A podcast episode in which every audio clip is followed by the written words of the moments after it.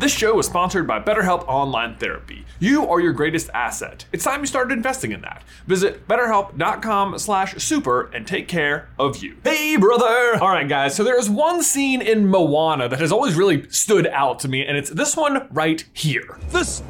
This is just a rock! Also, this one and this one and this one. Man, this movie's good. But seriously, let's take a chill pill there, okay, Chief? That works on like a few levels because he actually is the Chief. Although maybe I need to calm down because asking him to calm down is maybe me failing to recognize the trauma that lies beneath.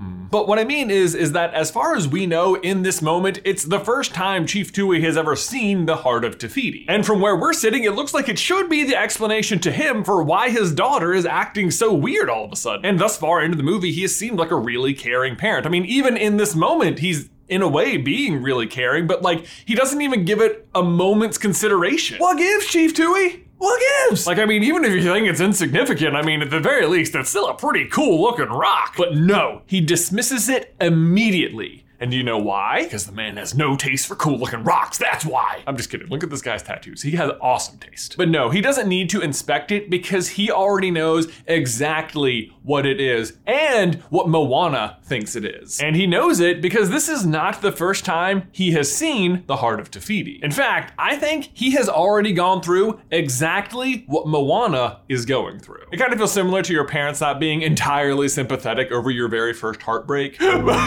life is over.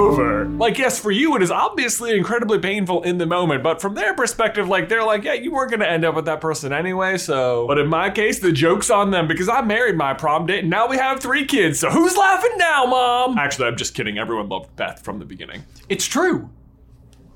Anyway, getting back on track, the point is that from his perspective, he got lulled into the same thing he sees Moana getting lulled into right now, but ultimately, he discovered that it was a fool's errand. And now he doesn't want Moana wasting any extra time or energy pursuing this idea. But the question is, how does he already know this? How does he already know what the heart of Te Fiti looks like? And the answer is that before that fateful day on the beach when the ocean chose Moana, it chose her father first. No one goes beyond the reef. Guys, before we dive on in, we need to give a huge thank you to today's sponsor, Stamps.com. Look, guys, being a YouTube channel means that it is crucial that we have all the extra time we need to overanalyze all of the books and movies and TV shows that we love. Every second we have to hunt down Easter eggs matters, which means we don't have time to make repeated trips to the post office. Which is why we love Stamps.com, because it saves us money, time, and stress, and gives us access to all the post office and UPS services we need right from our office. Stamps.com even has discounts that aren't available anywhere else. Like you can get up to 40% off USPS and up to 76% off some UPS rates. Like seriously, no matter what size your operation is, Stamps.com will make your life easier. So save time today and stop overpaying for shipping with Stamps.com. And if you sign up with promo code SuperCarlin, you get a special offer that includes a four-week trial, free postage, and a digital scale. No long-term commitments or contracts are required at all. Just head over to Stamps.com and click on the microphone in the upper right-hand side of the page and enter promo code SuperCarlin. One more time, stamps.com, promo code SuperCarlin. Link is in the description down below.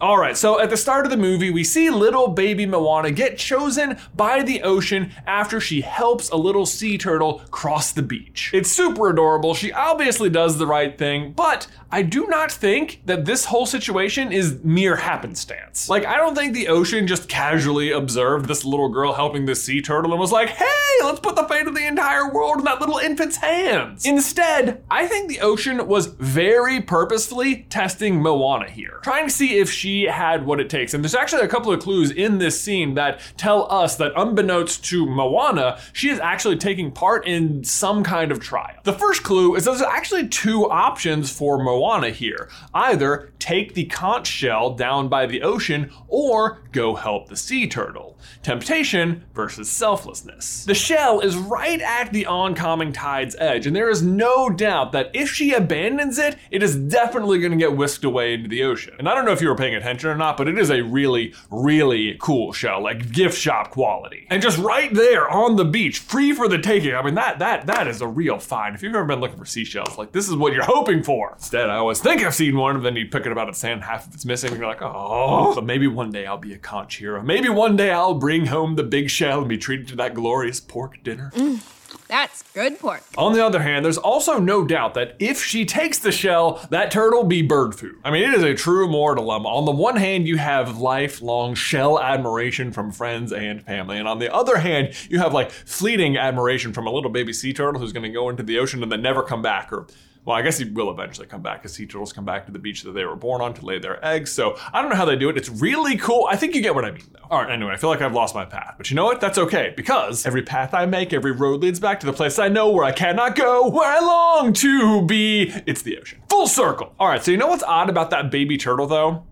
It's the only baby turtle there. Like, I'm not sure if you've ever seen baby turtles hatch from their shells and then try and make their way to the ocean, but if you haven't, let me tell you, it's more of a group event, like a mass race to the ocean. And yet, this little turtle is alone. Why? Because it's not an ordinary turtle, it's a test. The ocean is testing this young, innocent child to see what choice they will make. And of course, Moana passes with flying colors. And the proof that the ocean is involved ahead of time is right here on the turtle's shell. Look familiar? Well, it should, because this spiral symbol is all over the place in Moana. It is the literal symbol of the heart of Te Fiti. It's on Moana's boat, and sure enough, right here on the turtle. Interestingly, the shell itself is also kind of a spiral shape, but fittingly, it's the wrong kind of spiral. Fibonacci sequence? I don't think so. We're looking for more of a Koru spiral. That's an unfurling fern. All right. You can also see further proof that the turtle was part of a greater trial after Moana passes the test. First of all, the moment the turtle returns to the ocean, the entire ocean like ripples, indicating the passing of the test. Then, after the ocean comes to life and allows Moana to like walk around, it starts gifting her as many conches as she can carry, which is adorably few. But check out what appears beneath each conch she picks up.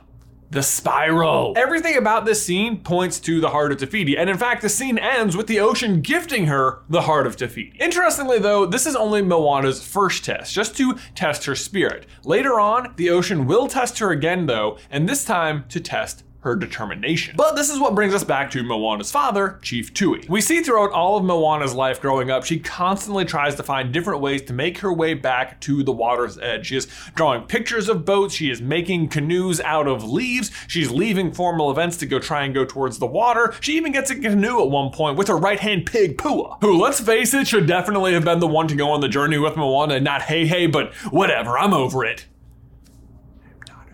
Point is, she tries and tries to make it to the water, but her dad is there over and over and over and over again to stop her. But again, I think this hails back to the idea that what he's really seeing in Moana is himself. I mean, certainly everyone else is seeing it. Grandma Tala says, You are your father's daughter. her mom says, He's hard on you because Because he doesn't get me. because he was you. in fact, even Chief Tui himself acknowledges it right here.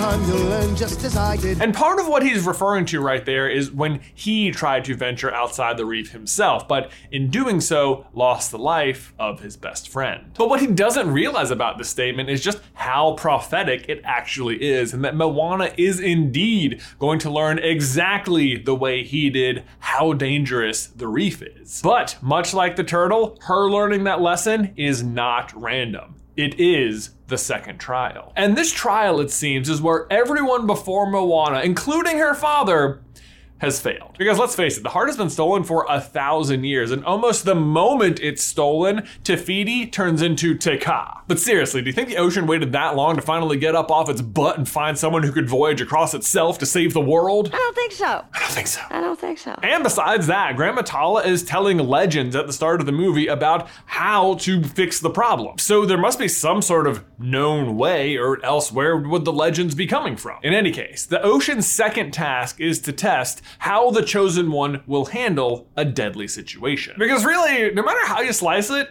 they're going to be heading into several deadly situations. So the test isn't can you make it past the reef? Because the answer is no, you absolutely can't. You will not be allowed to. But after you don't, then what do you do? And for Chief Tui, the answer was pretty simple keep his entire tribe away from the reef at all costs forever. Stay safe. Don't risk anything. And Moana very nearly makes the exact same decision. Like after she gets slammed back to shore, she resigns to go put her rock up on top of the mountain, even though it is painfully obvious she really wants her grandma to step in and like talk her out of it. Why aren't you trying to talk me out of it? But what really makes me think the act of trying to leave the reef is part of some absolute trial by the ocean is that the ocean obviously has a vested interest in the heart of Te Fiti being restored, and it could obviously just calm the waves if it wanted to and let you pass. And yet, it doesn't. And it does this because it knows the journey ahead is going to be incredibly difficult. And at some point, you are probably going to want to quit.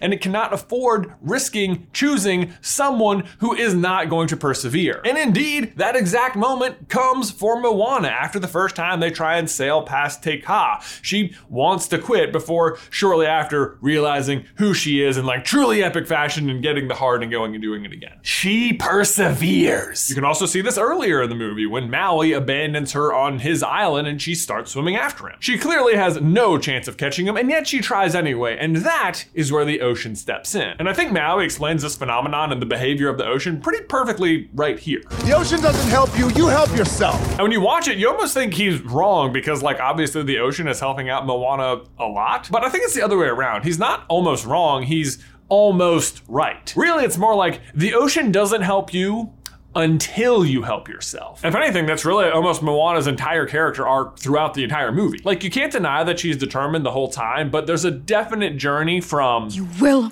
board my boat, sail across the sea, and put it back! To. I will sail across the sea and restore the hearts of. She is no longer asking or expecting Maui to either help her or do it himself. She is now determined to do it on her own with her own abilities. And just as before, this is exactly what the ocean wanted for her to show her determination and persevere. But fittingly, it's now when she's all alone and determined that she no longer needs the ocean's help. She can just do it by herself she's ready. Moana passed the second test, but her dad gave up after the loss of his friend. Which, to be fair, is very understandable. But before that, I do think he passed the first test and was gifted the Heart of Te Fiti as well. So when he says, This is just a rock! it's because he's seen it before and wants nothing to do with it. He also obviously knows about the boats in the caves. I should have burned those boats a long time ago. And do you notice anything interesting about the shot of the boats from the flashback? None of those boats have the red spiral on them, meaning that at some point somebody went in that cave and adorned that canoe with the symbol of the heart of Te Fiti. And I think it was Chief Tui because he was chosen and got as far as picking out the canoe he was to take before abandoning his quest. Which I also kind of love because it means that Moana's canoe is also her dad's canoe. This would all also explain why Grandma Tala seems to know so much about what Moana's going through with the situation, because if her dad went through it too, then Grandma Tala would have seen all of this unfold before. But there you go, guys. That is our theory for whether or not Moana's dad was in fact the chosen one before her. But what do you think? Do you agree? Was he chosen? Let us know all of your thoughts in the towel section down below. Guys, thanks as always for watching today's video. Don't forget to leave a like on it if you haven't already, and subscribe so you don't miss any future Disney theories from us. If you want to see whether or not Maui created the Druun from Raya and the Last Dragon, I recommend you check out this video right over here. But otherwise, until next time, Ben, I will see you in another life, brother.